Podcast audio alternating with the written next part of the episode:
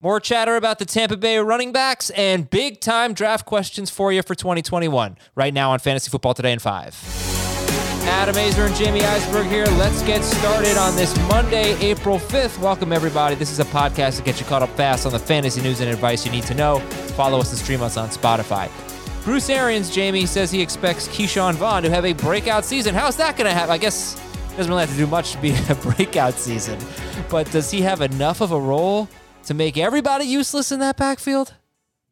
It's hard to see it happening without an injury. You know, uh, I was kind of hoping for Leonard Fournette to go someplace else to give Ke'Shawn Vaughn an opportunity to get a chance for some more playing time. But, you know, if Ronald Jones is healthy, if Fournette is healthy, I can't imagine Vaughn having a significant role. Now, that being said, you know, we've seen these guys get hurt. You know, we've seen Leonard Fournette be a healthy scratch. We've seen Ronald Jones miss time when he was even you starting game, got hurt in pregame warmups, you know, after the inactives were turned in. So, uh, the Bucs also have clearly playoff aspirations to try and repeat as Super Bowl champions after uh, bringing everybody back. So they may be a little bit cautious with some of their guys and some of their veterans, and obviously Fournette and Jones fall into that category at this point. So um, with an additional game, you know, with the chance of maybe him getting a start or two, sure, I could see him having some uh, value to fantasy managers. But to draft him with anything more than a late round flyer at this point, no.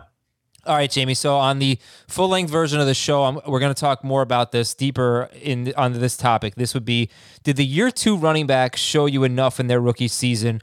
Are we or are we overreacting a little bit to small sample sizes? Because other than James Robinson, for most of these guys, it was six games or so where we're looking at and going, "Oh, this could be great for next year." Uh, and seven, seven soon to be sophomore running backs are going to be taken in the first three or four rounds is that an overreaction? You know, are you are you worried that we didn't see enough and we could have another Jeremy Langford situation or something like that? I mean, we certainly could. Um, you know, we we certainly have an opportunity here for these guys to flop. Uh, you know, and I'm uh, I didn't see the schedule. I'm assuming if it's me and Dave, we'll probably have a similar thought no, it's process. Heath. It's Heath. Heath will probably have a different different one, especially on a guy like you know J.K. Dobbins.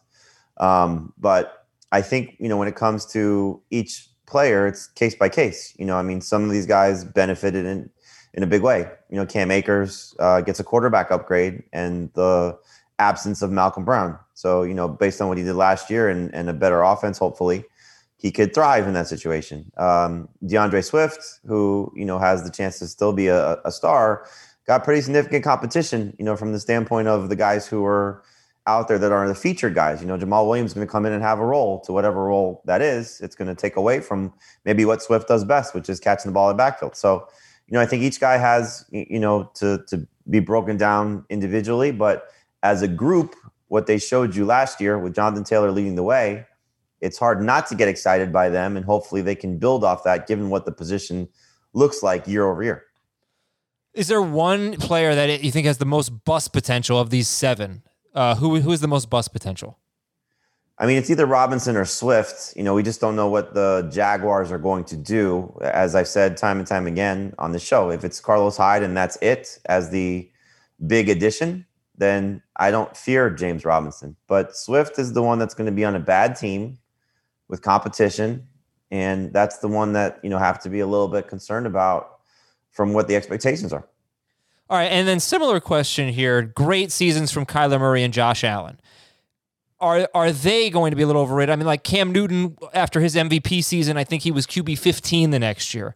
Uh, Lamar Jackson after his MVP season was QB 11, I think, last season. Is are Kyler Murray and Josh Allen, who could be two and three for many fantasy rankers and drafters, are they going to be overrated based on one season?